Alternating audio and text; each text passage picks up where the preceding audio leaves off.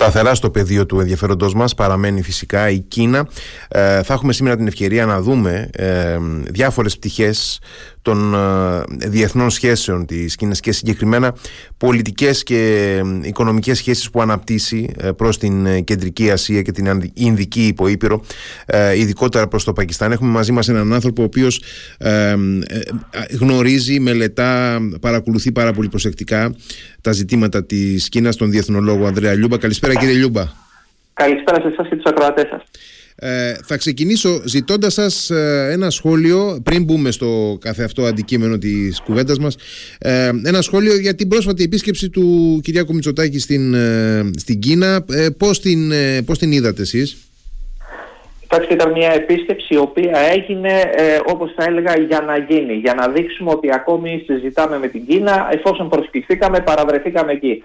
Δεν υπήρχε πρόγραμμα, δεν υπήρχε σχέδιο, δεν υπήρχε κάτι για να υπογραφεί, εκτός από μια διμερή συμφωνία που αφορούσε έναν εναρμονισμό στην πραγματικότητα κάποιων οδηγιών για τις διεθνείς πτήσεις, κάτι το οποίο ε, ήταν τεχνικού χαρακτήρα και το υπέγραψε ο Υπουργός, ο οποίος συνόδευε τον κύριο Μητσοτάκη.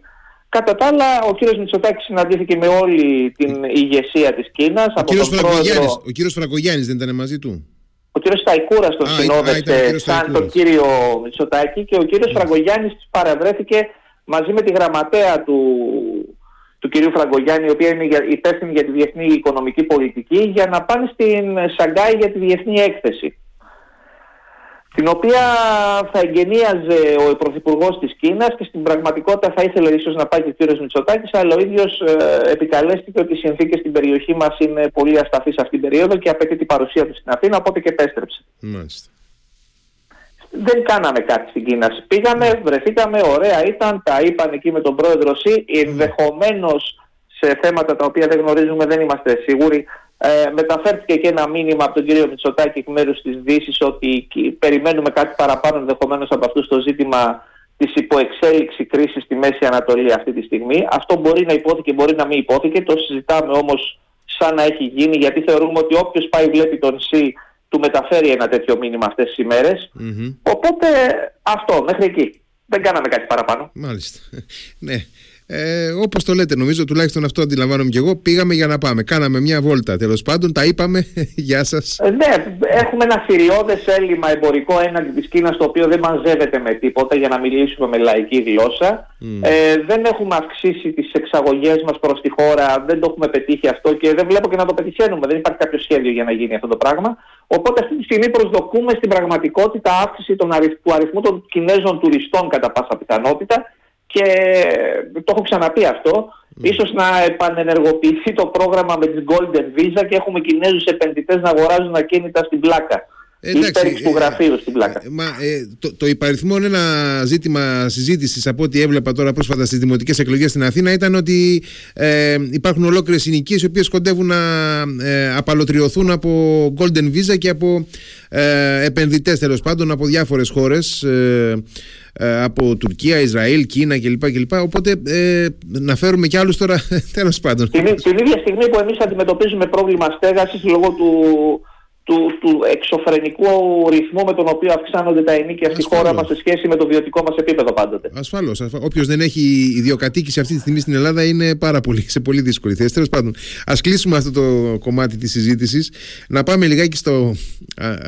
Α τολμήσω να πω έτσι το πιο ε, σοβαρό, το πιο ουσιώδες γιατί η ελληνική εξωτερική πολιτική δεν είναι πάντοτε αρκούντο σοβαρή αλλά είναι, το παίρνω εγώ, το παίρνω πάνω με αυτό το σχόλιο ε, λοιπόν να, να πάμε σε μια ε, ιδιόμορφη σχέση ε, τη σχέση της, ε, της Κίνας με το Ισραήλ. Η Κίνα έχει αναπτύξει ε, ανάλογες ή αντίστοιχες σχέσεις με μια πολύ μεγάλη χωρία ε, κρατών μεταξύ αυτών όμως έχει μια δεσπόζουσα θέση το Πακιστάν μια ιδιαίτερη χώρα η οποία εγώ τουλάχιστον τη θυμάμαι από τη δεκαετία του 80 για παράδειγμα να είναι κάτι σαν ε, όχι δεν θα πω προτεκτοράτο, αλλά ήταν μια χώρα, εν πάση περιπτώσει, αρκετά κοντά στις ΗΠΑ. Ήταν ίσως η μόνη χώρα της ευρύτερης περιοχής της που ήταν τόσο κοντά στις ΗΠΑ. Ε, και από εκεί έχει φτάσει τώρα να έχει μια σχέση σχεδόν εξάρτησης με την Κίνα. Πώς πώς συγκροτήθηκε, πώς δομήθηκε, χτίστηκε αυτή η σχέση με την Κίνα από το Πακιστάν; Το έχει μια ειδική σχέση η Κίνα με το Πακιστάν για να μην, ε, το, βγάλουμε την, να μην το βγάλουμε στην άκρη εντελώς στον παράγοντα Ηνωμένες Πολιτείες. Δεν αναιρεί την σχέση που προσπαθούν να κρατήσουν οι Ηνωμένες Πολιτείες με το Πακιστάν, mm-hmm. γιατί τους παρέχει μια πλεονεκτική πρόσβαση στην περιοχή. Δεν είναι ισότιμες με την Κίνα, αλλά παρόλα αυτά διατηρούν διάβλους επικοινωνίας. Τώρα, να πάμε λίγο στο καθεαυτό θέμα. Οι σχέσεις του Πακιστάν με την Κίνα δομήθηκαν μέσα στον χρόνο, δοκιμάστηκαν και οι, οι, οι συνθήκες υπό τις οποίες δοκιμάστηκαν μπορούμε να πούμε ότι χαλίδωσαν τη θέληση και των ηγετών και στις δύο πλευρές να συνεχίσουν να υπάρχουν αυτές οι σχέσεις γιατί θεωρούνται αμοιβαία υποφελείς. Τι θέλω να πω με αυτό. Αντιμετωπίστε αυτές τις σχέσεις σε ένα τρίγωνο. Το τρίγωνο αυτό θα είναι η Κίνα, η Ινδία και το Πακιστάν. Η Κίνα είναι η μεγάλη περιφερειακή δύναμη αυτή τη στιγμή, ε, οικονομική και στρατιωτική υπερδύναμη στη δική της περιφερεια Η Ινδία έρχεται δεύτερη, γρήγορη μεν από πίσω της, αλλά δεύτερη σε κάθε περίπτωση. Το Πακιστάν είναι ο παραδοσιακός αντίπαλος της Ινδίας, ο οποίος δεν μπορεί να συναγωνιστεί την Ινδία ούτε σε ρυθμούς οικονομικής ανάπτυξης, ούτε σε ρυθμούς ανάπτυξης πληθυσμού και φυσικά όχι σε σε συμβατικά οπλικά συστήματα. Ε, τονίζω το γεγονός συμβατικά γιατί ξέρουμε όλοι ότι δεν μιλάμε για πυρηνικά, να το βγάλουμε αυτόν τον παράγοντα από τη μεση Οπότε μιλώντας με όρους συμβατικών επιχειρήσεων το Πακιστάν υστερεί έναντι της Ινδίας. Ο παράγοντας λοιπόν ο οποίος αντισταθμίζει την πιθανή αδυναμία του Πακιστάν έναντι της Ινδίας είναι η Κίνα. Η Κίνα έχει στηρίξει το Πακιστάν διπλωματικά στις μέχρι τώρα διενέξεις του με την Ινδία και αυτό το έχει κάνει ακόμη και όταν αυτό είχε κάποιο σχετικό διπλωματικό κόστος έναντι του της υπόλοιπους διεθνούς κοινότητες. Οπότε το Πακιστάν νιώθει ότι η Κίνα του παρέχει μια ασφάλεια. Η Κίνα του παρέχει πρόσβαση στον οπλισμό. Η Κίνα το έχει στηρίξει κατά περίεργο τρόπο σε δύο-τρεις περιπτώσεις τη διένεξή του με την Ινδία στο Κασμίρ και η Κίνα αυτή τη στιγμή ολοκληρώνει στο Πακιστάν ή τουλάχιστον έχει υποεξέλιξη το μεγαλύτερο κομμάτι του υπό ε, μεγάλη εξέλιξη έργου της, το οποίο είναι παγκόσμιας κλίμακας, στο περίφημο δρόμο του μεταξύ, το Belt and Road Initiative, όπως λέγεται στις μέρες μας, BRI, ξεκίνησε με πολύ μεγαλύτερο τίτλο. Και αυτό το πρόγραμμα το οποίο τρέχει στην Ινδία για να δημιουργήσει έναν ε, οικονομικό διάδρομο, τον περίφημο διά, οικονομικό διάδρομο Κίνας-Ινδίας, ε, μάλλον Κίνας-Πακιστάν, ο οποίος παρακάμπτει την Ινδία στην πραγματικότητα, ε, είναι ένα από τα μεγαλύτερα κομμάτια του BRI project το, και αναμένεται ότι για την Ινδία θα είναι ο στυλοβάτης της οικονομίας, της οικονομίας της. Η, η, για, την, για το Πακιστάν, με συγχωρείτε, θα είναι ο στυλοβάτης της οικονομίας του με την έννοια του ότι το Πακιστάν είναι μια χυμαζόμενη οικονομία. Δεν είναι σαν την Ινδία η οποία έχει δική της βιομηχανική παραγωγή, έχει ισχυρούς ρυθμούς ανάπτυξης αυτή τη στιγμή, οι οποίοι προσεγγίζουν και, και ξεπερνούν ενδεχομένως και τους κινέζικους ρυθμούς ανάπτυξης. Οπότε όπως καταλαβαίνετε είναι ε, ιδιαίτερος μεγάλης σημασίας να συνεχίσει να εξελίσσεται αυτό το έργο. Στον αντίποδα το Πακιστάν προσφέρει στην, ε, στην Κίνα τη δυνατότητα, εάν ποτέ χρειαστεί αυτό, να έχει, μια, να έχει η Ινδία μια πλευρική απειλή πάντοτε και να μην σκεφτεί ότι αν θελήσει να προκαλέσει την Κίνα ποτέ στρατιωτικά στην ευρύτερη κεντρική Ασία θα είναι η Κίνα μόνη της, αλλά θα υπάρχει πάντα κάτι το οποίο θα αποσπά την προσοχή της Ινδίας στα πλευρά του.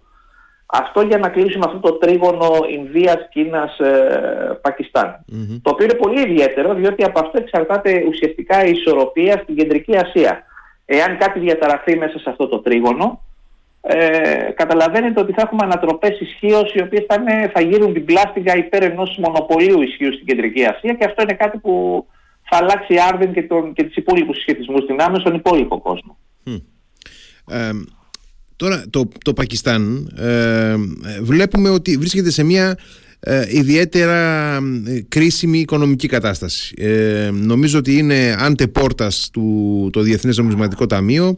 Ε, υπάρχουν πολύ σοβαρά ζητήματα, δηλαδή ε, άμεσης οικονομικής κατάρρευσης στην, στη χώρα ή τουλάχιστον ε, σε έναν βαθμό έτσι ε, μεταφέρονται ε, οι, οι ανάγκες του, του Πακιστάν για οικονομική υποστήριξη προς τα έξω. Σε αυτή την, την, την οικονομική κατάσταση σε αυτή την οικονομική προοπτική την δυσίωνη του Πακιστάν η Κίνα ε, παίζει κάποιο ρόλο; Έχει προσπαθήσει να ε, ε, να μπει αποφασιστικά οικονομικά στο Πακιστάν όπως μπήκε για παράδειγμα στο Ιράν που, που έχει κάνει μια πολύ μεγάλη μια στρατηγική οικονομική επένδυση; Κοιτάξτε, αυτή τη στιγμή έχει, υπάρχει το ζήτημα το ότι ήδη μέσα στην Κίνα η Κίνα αντιμετωπίζει τα δικά της οικονομικά Πρέπει να σταθούμε δηλαδή και σε αυτό. Ε, τις προηγούμενες ημέρες κάτι που δεν περνάει στα φώτα της επικαιρότητας εδώ στην Ελλάδα γιατί δεν ασχολείται κανείς με την Κίνα έγινε ένα πολύ σημαντικό συνέδριο στη, στην Κίνα κατά το τέλος του Οκτώβρη ήταν αυτό το οποίο γίνεται κάθε 10, ε, ουσιαστικά γίνεται δύο φορές κάθε, μια πενταετία, κάθε πενταετία, δύο φορές τα 10 χρόνια. Φανταστείτε το. Είναι τόσο μεγάλος ο χρόνος ορίμανσης των σχεδίων των οικονομικών που δεν απαιτείται να συγκληθεί αυτό το όργανο Η σύγκληση του, ε, ε, στην οποία συμμετείχαν όλα τα μέλη του, της Διαρκούς Επιτροπής του Κομμουνιστικού Κόμματος Κίνας και αυτό είναι πολύ σημαντικό. Όλο το πολιτικό γραφείο ήταν εκεί δηλαδή στην πραγματικότητα, εκτός του Προέδρου, ο οποίος έτσι κι αλλιώς ε, παρίσταται ε, κατέληξε στο ότι πρέπει να, να λάβουν κάποια δραστικά μέτρα για την τόνωση της κινέζικης οικονομίας. Όμως, στο, ως κατακλίδα στο, στα, στα προγράμματα τα οποία εξήγηλαν, τα οποία είναι γενικές οδηγίες στην πραγματικότητα, κατέληγαν ότι πέραν των όποιων οικονομικών προβλημάτων αντιμετωπίζει η Κίνα, τα οποία φυσικά σε φιλόδοξο τόνο είπαν ότι θα τα ξεπεράσει με την καθοδήγηση των οικονομικών πολιτικών που σχεδιάζονται αυτή τη στιγμή από τα κεντρικά όργανα του κόμματος, σε κάθε περίπτωση η Κίνα θα συνεχίσει να στηρίζει τους στρατηγικούς της εταίρους οι οποίοι την έχουν στηρίξει στο παρελθόν. Αυτό το έβαλε ως διαβεβαίωση στο κλείσιμο. Αυτό σημαίνει στην πραγματικότητα ότι θέλουν να διαβεβαιώσουν όλους τους εταίρους τους, τους οποίους αυτή τη στιγμή υπάρχουν σχέδια υπό εξέλιξη, ότι παρά τα οικονομικά προβλήματα που η Κίνα αντιμετωπίζει στο εσωτερικό, δεν θα σταματήσει να τους στηρίζει. Τώρα, ο τρόπος με τον οποίο θα παρέμβει η Κίνα στο, στο Πακιστάν δεν είναι σαφής αυτή τη στιγμή. Ξέρω ότι έχει γίνει μια μεγάλη συζήτηση τον προηγούμενο μήνα ε, σχετικά με το αν θα πρέπει να ενεργοποιηθεί ένας ειδικός μηχανισμός δανεισμού από την τράπεζα που στηρίζει τον Belt and Road Initiative, την Ασιατική Τράπεζα, το, το αντίπαλο δέος του Δούνου του, αν θελετε και αυτό να, να ενεργήσει άμεσα προκειμένου ορισμένα έργα τα οποία μπορούν ε, να τονώσουν άμεσα την πακιστανική οικονομία ε, να έχουν ένα μεγαλύτερο ρυθμό υλοποίησης, δηλαδή να γίνουν πιο γρήγορα, να δημιουργηθούν και κάποιες θέσεις εργασίας παραπάνω υπολόγιζαν κάπου στι 60.000 θέσεις εργασίας στο Νότο, σε κάποιο σημείο, άλλες 100 κάπου αλλού. Ένα άθροισμα 500.000 θέσεων εργασίας τέλος πάντων.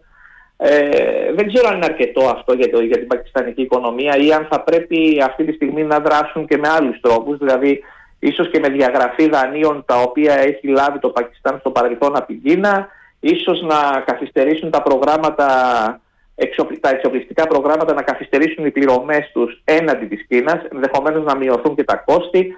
Υπάρχουν ένα σωρό εργαλεία που θα μπορούσε να αξιοποιήσει η Κίνα. Κανένα από αυτά δεν έχει πει αν θα το ενεργοποιήσει αυτή τη στιγμή. Αλλά είμαι πολύ πολύ βέβαιος ότι λόγω της ιδιάζουσας σημασίας που έχει το Πακιστάν για την Κίνα δεν θα θελήσει η Κίνα να αφήσει το Πακιστάν να πάει στο Διεθνές Οικονομικό Ταμείο για να ζητήσει, στο Διεθνές Νομισματικό Ταμείο για να ζητήσει Δηλαδή ουσιαστικά να στείλει το Πακιστάν ξανά στην αγκαλιά της Δύσης τη στιγμή που η ίδια πρεσβεύει ότι είναι η εναλλακτική της Δύσης σε τέτοια θέματα. Να, να πω τώρα ότι ε, με αφορμή και τη συζήτησή μας διαβάζω δύο ε, ξεχωριστές μεταξύ τους ειδήσεις που έχουν όμως και συνδυαστικά ένα ιδιαίτερο ενδιαφέρον. Η πρώτη είδηση είναι ότι ε, νέες εκτιμήσεις και η είδηση προέρχεται από, το, από την ιστοσελίδα του Nikkei, έτσι, ε, του, του δίκτυ ε, χρηματιστηριακής ε, ανάπτυξης το, της Ιαπωνίας ε, και λέει ότι σύμφωνα με τις ε, αναθεωρημένες εκτιμήσεις και μελέτες η, η Κίνα έχει δανείσει στο Πακιστάν διαχρονικά 21 δισεκατομμύρια δολάρια παραπάνω από ό,τι πιστευόταν μέχρι τώρα. Ε, αυτό είναι το ένα. Και το δεύτερο είναι ότι το Πακιστάν ε, είναι και οι δύο σημερινές ειδήσεις. Δηλαδή με, ναι. πριν από λίγες ώρες. Ε, η άλλη λοιπόν είδηση είναι ότι το Πακιστάν αναζητά τώρα 600 εκατομμύρια δολάρια ζεστό χρήμα άμεσα από την φρέσκα δάνεια από την Κίνα. Προφανώς προκειμένου να, να μην χρειαστεί να, να καταφύγει άμεσα στο Διεθνές Νομισματικό Ταμείο. Κοιτάξτε, τα 600 εκατομμύρια είναι ένα μικρό ποσό. Δεν θα είναι θέμα εάν όντως θέλει η Κίνα να το βοηθήσει για τα 600 εκατομμύρια. Είναι ένα, ένα νούμερο το οποίο είναι αμεληταίο μπροστά στα, mm-hmm. στα τερατώδη ποσά που ακούγονται κατά καιρούς για χρεοκοπία. Ε, το Πακιστάν από μόνο του συνιστά μια μεγάλη οικονομία εάν την μετρήσουμε κανονικά και δεν θα μπορούσε να διασωθεί εξ ολοκλήρου εάν πράγματι ήταν υποκατάρρευση. Έχει σοβαρά δομικά τα οποία αυτή τη στιγμή προσπαθεί να διαχειριστεί. Υπάρχει ένα κλιμάκιο εμπειρογνωμόνων των Κινέζων το οποίο υποτίθεται ότι λειτουργούν ως σύμβουλοι του Belt and Road Initiative αλλά στην πραγματικότητα έχουν εγκαθιδρυθεί μέσα στα, στον πακιστανικό μηχανισμό διοίκησης. Είναι ένα σε κάθε και μιλούν με τους ε, ομολόγους τους για την εσωτερική λειτουργία του Πακιστάν και προσπαθούν να βρουν τρόπους για να ε, αποφορτήσουν το Πακιστάν από άμεσα προβλήματα προκειμένου να το πάνε προς το μέλλον το, το ζήτημα της χρεοκοπίας, δηλαδή να ανασταλεί τώρα το, το άμεσο της υπόθεσης και να διαχειριστούν το χρέος σε μια πιο μακροπρόθεσμη βάση. Όπως εδώ είχαμε, όπως είχαμε εδώ έχουν... την Task Force ε, στα χρόνια. Ναι, ακρι... ε, το αντίστοιχο. Φανταστείτε το αντίστοιχο με Κινέζους, αλλά αυτή είναι Task Force. Είναι κάτι διαφορετικό προφανώς. δεν, ναι, ναι. δεν, δεν υπαγορεύουν πολιτικές, αλλά Mm. Εν ολίγης όμως μπορούν να το κάνουν υπό την έννοια ότι αν είναι τελικά να το χρηματοδοτήσουν mm. προφανώς θα έχουν και τον πρώτο λόγο για το πώς θα γίνει το, όπως μας λέγανε εμάς, το implementation. Mm-hmm. Να το ενσωματώσουν δηλαδή στην οικονομία τους οι Πακιστανοί και mm. μετά θα τους πούν βέβαια να το ε, κάνουν δικό τους το πρόγραμμα και τα λοιπά. Το έχουμε ξανακούσει και εμείς αυτό ναι, προφανώς. Ναι, ownership. ναι, κάπως έτσι. Αλλά κοιτάξτε, ε, το Πακιστάν, ξαναλέω, έχει πολύ μεγάλη σημασία για την Κίνα και είναι, όπως λέγαμε για τις τράπεζες παλαιότερα, για συγκεκριμένες αμερικάνικες ε, τράπεζες, too big to fail. Δεν μπορούν να τα αφήσουν να πέσει Δεν θα πέσει έτσι εκτιμώ, γιατί η Κίνα το χρειάζεται. Εάν ήταν κάποια νοτιοανατολική, μικρή ασιατική οικονομία η οποία ενδεχομένως δεν έχει τόσο μεγάλη στρατηγική σημασία για την Κίνα, ενδεχομένως να άφηναν οι Κινέζοι και τους Δυτικούς να, κάνουν, να παίξουν μπάλα στην περιοχή τους χωρίς μεγάλες αντιδράσεις. Αλλά αυτή τη στιγμή ε, δεν θα το κάνουν για το Πακιστάν. Το πιστεύω αυτό δηλαδή. Μπορεί να πέσει και έξω. ειναι μια εκτίμηση. Θεωρώ όμως ότι έχει τόσο μεγάλη σημασία που δεν θα το αφήσουν να, να, να, να τσουλήσει έτσι γιατί έχουν εγκαθιδρυμένα, έχουν εγκαθιδρυμένα συμφέροντα στο Πακιστάν. Έχουν κάνει πολλά πράγματα στο Πακιστάν οι ίδιοι οι Κινέζοι για να το αφήσουν το Πακιστάν να, να, για να, να καταστεί ελεγχόμενο από το Διεθνές Νομισματικό Ταμείο, το οποίο στην πραγματικότητα είναι όργανο των ΗΠΑ. Mm-hmm, ε, βέβαια. Ε, σε ό,τι αφορά την Ινδία, ε, στην οποία αναφερθήκαμε και ε, νωρίτερα, ε, είναι νομοτελειακή η, η πορεία ανταγωνισμού, ας πούμε, όχι σύγκρουσης, αλλά ανταγωνισμού της Ινδίας με την Κίνα; Αυτό θα εξαρτηθεί, να σας πω την αλήθεια, θεωρώ εγώ, περισσότερο από την Ινδία παρά από την κινα Θα εξαρτηθεί από την Ινδία υπό την έννοια του ότι η οικονομία της Κίνας και της ε, Ινδίας ε, δεν είναι καταρχήν ανταγωνιστική.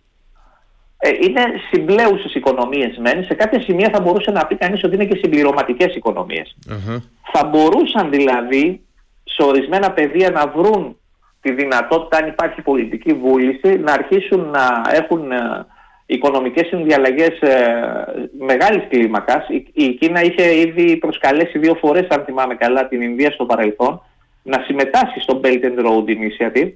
Η Ινδία παραδοσιακά δεν θέλει να έλκεται και να, και να ταυτίζεται με μεγάλους πόλους επιρροής. Θυμηθείτε το κίνημα των αδέσμευτων στο παρελθόν, ακόμη και στο διπολικό κόσμο δηλαδή, δεν ήθελε να θεωρείται ότι πάει προς ένα ή προς ένα άλλο κέντρο ισχύως, αλλά θέλει να θεωρείται μόνη της μία δύναμη και σιγά σιγά αρχίζει και στέκεται στα πόδια της. Έχει μπροστά της τα χρονικά περιθώρια για να επιλέξει σε ποια οικονομική κατεύθυνση θα κινηθεί, πού θα εξειδικευτεί. Δεν είναι Κίνα που έχει ήδη μια βιομηχανική βάση. Η Ινδία αναπτύσσει αυτή τη στιγμή πολλές βιομηχανικές βάσεις Άλλοι τομείς της ασχολούνται με την τεχνολογία, άλλοι ασχολούνται με την παραγωγή οπλικών συστημάτων. Κανένας από αυτούς δεν είναι εξίσου όριμος με την Κίνα. Έκανε και, τη στρατηγική συμφωνία, έκανε και τη στρατηγική συμφωνία με τις ΗΠΑ. Ακριβώς. Mm-hmm. Ε, μιλά, ε, την έχουν χρησιμοποιήσει οι Αμερικανοί πολλάκις για, ως προπύργιο στον Ινδικό, γι' αυτό και μιλάνε για Ινδοειρηνικό ωκεανό, ήταν δική τους εφεύρεση αυτή για να αποκλείσουν το γεγονός να ονομαστεί ποτέ η Συνική θάλασσα Συνοειρηνικός ωκεανός ενδεχομένως, αλλά δεν το ξέρουμε αυτό. Θέλω να πω με αυτό ότι το πώς θα εξελιχθούν οι σχέσεις της Κίνας και της Ινδίας είναι κάτι το οποίο θα το δούμε μέσα στα επόμενα πέντε χρόνια. εκεί θα φανεί ποιος είναι ο επόμενος ε, μεγάλος κυρίαρχος στην περιφέρεια της Ασίας και αν θα είναι τελικά μοναδικός ή αν κάποιος τελικά θα αναγκαστεί να μοιραστεί το στέμα του με την έννοια ότι δύο οικονομίες όπως είναι η Κινέζικη και η Ινδική μπορούν να διαχειριστούν καλύτερα μια μεγάλη περιφέρεια εάν θεωρήσουν ότι μπορούν να αφήσουν στην άκρη τους ε, εγωισμούς περί πρωτοκαθεδρίας στην περιφέρεια ο καθένας μόνος του εννοώ. Οπότε τα επόμενα πέντε χρόνια θα δείξουν αυτό το, το, την εξέλιξη των σχέσεών τους, αν θα κινηθούν προς μια ανταγωνιστική κατεύθυνση ή αν θα αρχίσουν να θεωρούν η μία την άλλη συμπληρωματική σε ορισμένα στοιχεία, ούτως ώστε να συμπλέψουν προς μια κατεύθυνση ε, κοινή ηγεμονία στην ασιατική περιφέρεια. Συνεπώς, θα μπορούσαμε να πούμε ότι και η ίδια η Ινδία βρίσκεται σε ένα στρατηγικό σταυροδρόμι και ε, Ακριβώς. καλείται κάθε μέρα ε, περισσότερο πιο πιεστικά να, να επιλέξει. Ναι, μόνη της δεν μπορεί να κυριαρχήσει στην Ασία. Αυτό είναι ξεκάθαρο. Δεν είναι θέμα μόνο ε, πληθυσμού, τον οποίο πληθυσμό τον έχει. Είναι, είναι πολλά τα θέματα. Είναι οι προσβάσεις, είναι οι συμμαχίες, είναι η ιστορία που έχει στην περιοχή. Ε, θα σας πω μια στρατηγική αδυναμία της Ινδίας έτσι εντάχει για να μην μακρηγορούμε. Ε, τα υδάτινα αποθέματα της Ινδίας ελέγχονται από την κινα Η Κίνα ελέγχει το Θηβετιανό οροπέδιο, η Κίνα ελέγχει τις πηγές των, ε, των υδάτινων αποθεμάτων της Ινδίας.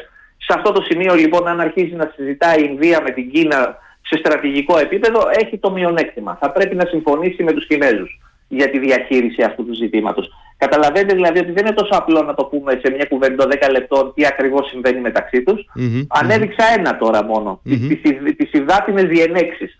Ένα σημαντικό κομμάτι. Αύριο πρωί δηλαδή οι Κινέζοι τι θα κάνουν, θα φτιάξουν ένα φράγμα κάπου εκεί στο Θιβέτ και θα πούμε ότι ο Γάγκης ή ο Ινδός δεν έχουν νερά πλέον ή μειώνουν τη ροή τους. Είναι το αντίστοιχο που κινδυνεύει να πάθει η Αίγυπτος με, το, με τον Ήλο. Με το φράγμα, ναι. Ακριβώς.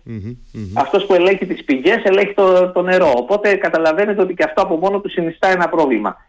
Τέτοια μικρά προβλήματα ή μεγαλύτερα προβλήματα υπάρχουν πάρα πολλά, τα οποία θα μπορούμε να συζητάμε για ώρες όταν κάνουμε μια ανάλυση όπως είναι η Ινδία, Κίνα. Αλλά πιστεύω ότι τα πέντε επόμενα χρόνια, ανάλογα με το πώς θα κινηθεί η Ινδία, η οποία και αυτή κινείται σε έναν άξονα, να ξέρετε λίγο, ε, υπό, την, υπό την παρούσα ηγεσία πάντοτε μιλάω, ε, μάλλον εθνικισμού παρά ε, εξομάλυνση και το λέω αυτό μετά από διάφορες δηλώσεις που έχουν γίνει κατά καιρούς. Τη λέγαμε τη μεγαλύτερη δημοκρατία του κόσμου αλλά η κεντρική κυβέρνηση της Ινδίας αρχίζει και παίρνει κάποια μέτρα τα οποία δεν είναι τόσο ε, ούτε φιλελεύθερα ούτε φιλολαϊκά. Τείνουν προς, το, προς την κεντρική εξουσία να είναι μάλλον αυταρχικά Οπότε μπορεί να σκληρύνει τη στάση της και να οδηγηθεί σε κάποια κρίση. Αλλά εάν οδηγηθεί σε κρίση θα πρέπει πάντα να έχει στο μυαλό της ότι οι Ηνωμένες Πολιτείες είναι μακριά, οι Ηνωμένες Πολιτείες δεν μπορούν να είναι παντού σε όλο τον πλανήτη ταυτόχρονα και η ίδια η Ινδία έχει από τη μια πλευρά την Κίνα και από την άλλη το Πακιστάν. Δεν είναι αμεληταίο μέγεθος ο στρατός του Πακιστάν και ότι θα μπορούσε να, να ασχοληθεί η Ινδία με δύο αντιπάλους τέτοιου μεγέθους ταυτόχρονα. Α, καλά, αυτό δεν το συζητάμε. Ναι, εντάξει. Είναι, είναι πώς να το πω, ηλίου φαϊνότερο ότι δεν. Ναι, υπερβαίνει κατά πολύ τις δυνατότητέ της να συγκρουστεί ταυτόχρονα με Κίνα και Πακιστάν. Θα έλεγα ότι υπερβαίνει τις δυνατότητέ της ίσως να συγκρουστεί και με την Κίνα αυτή τη στιγμή. Ναι, ναι, ναι. ναι, ναι. ναι. Αυτό είναι, είναι γεγονός. Δηλαδή, εντάξει, έναν, έναν αντίπαλο ε, της κλάσης του Πακιστάν μπορεί να τον ε, αντιμετωπίσει ευχερός, ε, προφανώς η Ινδία. Αν και κάτι τέτοιο ε, εννοείται ότι είναι απευκταίο γιατί μιλάμε για δύο πυρηνικές δυνάμεις. Ακριβώς γι' αυτό. Έτσι, έτσι, ακριβώς. Αλλά ναι, κάτι πέραν αυτού είναι, ε, δεν το συζητάμε αυτή τη στιγμή. Ε, κύριε Λιούμπα, ευχαριστώ πάρα πολύ για τη συζήτηση που είχαμε. Είδαμε ένα, είδαμε ένα, κεφάλαιο, είδαμε ένα κεφάλαιο των, ε, των κινέζικων διεθνών σχέσεων που είναι ενδεικτικό όμως και για τον τρόπο με τον οποίο η, η, Κίνα ως πολιτικό σύστημα και ως διεθνής παράγοντας αναπτύσσει τις, τις σχέσεις της διεθνώς. ευχαριστώ λοιπόν πάρα πολύ και θα, θα έχουμε ευκαιρίες, πιστεύω, να, να επιστρέφουμε στα θέματα αυτά. Είναι Για ούτως άλλως... στην ειδησιογραφία τις επόμενες μέρες αναμένεται να συναντηθούν κατά πάσα πιθανότητα ο πρόεδρος Σι με τον πρόεδρο Biden. Θα γίνει στο, στο Σαν Φρανσίσκο. Γίνεται ένα πολύ μεγάλο συνέδριο, το οποίο, κοιτάξτε λίγο την επικαιρότητα, θα έχει το ενδιαφέρον του εφόσον τα παρακολουθείτε εξ επαγγέλματος. Εάν όντως συναντηθούν, αυτό σημαίνει ότι το γεγονός ότι η Κίνα τις προηγούμενες μέρες ξεφορτώθηκε κάπου 90 δισεκατομμύρια αμερικάνικα χρεόγραφα έπαιξε ένα ρόλο στο να αρθεί η καχυποψία της Αμερικής ότι ε, το Πεκίνο είναι μόνο κακό ας πούμε και θέλει να δημιουργήσει κρίση στην Ταϊβάν και δεν θέλουμε να μιλάμε μαζί του αλλά μόλις ξεφορτώνεται 90 δις χρεόγραφα σημαίνει ότι ίσως πρέπει να ανοίξουμε ένα διάβλο επικοινωνίας. Ε, έχουμε παρακολουθήσει, και το έχουμε παρακολουθήσει και εδώ από την εκπομπή μας ε, και μια σειρά επισκέψεων από, ναι. από Αμερικανούς αξιωματούχους δηλαδή από τον Τόνι Μπλίνκεν αφενός αλλά και από το οικονομικό επιτελείο ε, έτσι, την Τζάνετ Γέλεν μεταξύ άλλων. Ε, και καλά κάνουν και το κάνουν αυτό γιατί θα πω ξανά, το είχα πει και πριν ε, στην κρίση της Ταϊβάν, ήταν αψυχολόγητη η επίσκεψη Πελώση τότε στην Ταϊβάν. Δεν ήταν κάτι που δεν είχε τίποτα από πίσω του, δεν υπήρχε σχέδιο αμερικάνικο για αυτό το πράγμα. Ήταν ένα πείσμα. Ήταν ένα πείσμα που, και που της βγήκε τελικά, το οποίο κατέστρεψε ε, πέντε χρόνια χτισήματος διμερών σχέσεων, να το πω έτσι. Και θέλει τώρα άλλα δύο χρόνια ίσως για να αποκατασταθούν. Δεν μπορεί η Κίνα με τις Ηνωμένες Πολιτείες να μην μιλάνε. Δεν γίνεται αυτό. Είναι, είναι απαράδεκτο. Δεν, δεν είναι δυνατόν να μην μιλάνε. Δεν λέω να είναι φίλοι, δεν λέω να πηγαίνουν αγκαλιά σε όλα, έχουν τις αμοιβές τους διαφορές, αλλά να μην μιλάνε δεν είναι εφικτό, δεν γίνεται. Mm-hmm. Σαφές, σαφές, είναι σαφές αυτό και νομίζω ότι ε, έχουμε περισσότερο ανάγκη από ποτέ γενικά να μιλούν όλοι με όλους αν είναι δυνατόν στο, στο διεθνές σύστημα. Κύριε Λιούμπα, ευχαριστώ πάρα πολύ. Εγώ ευχαριστώ. Να είστε καλά. Να είστε καλά. Καλό βράδυ. Καλό βράδυ και σε εσάς.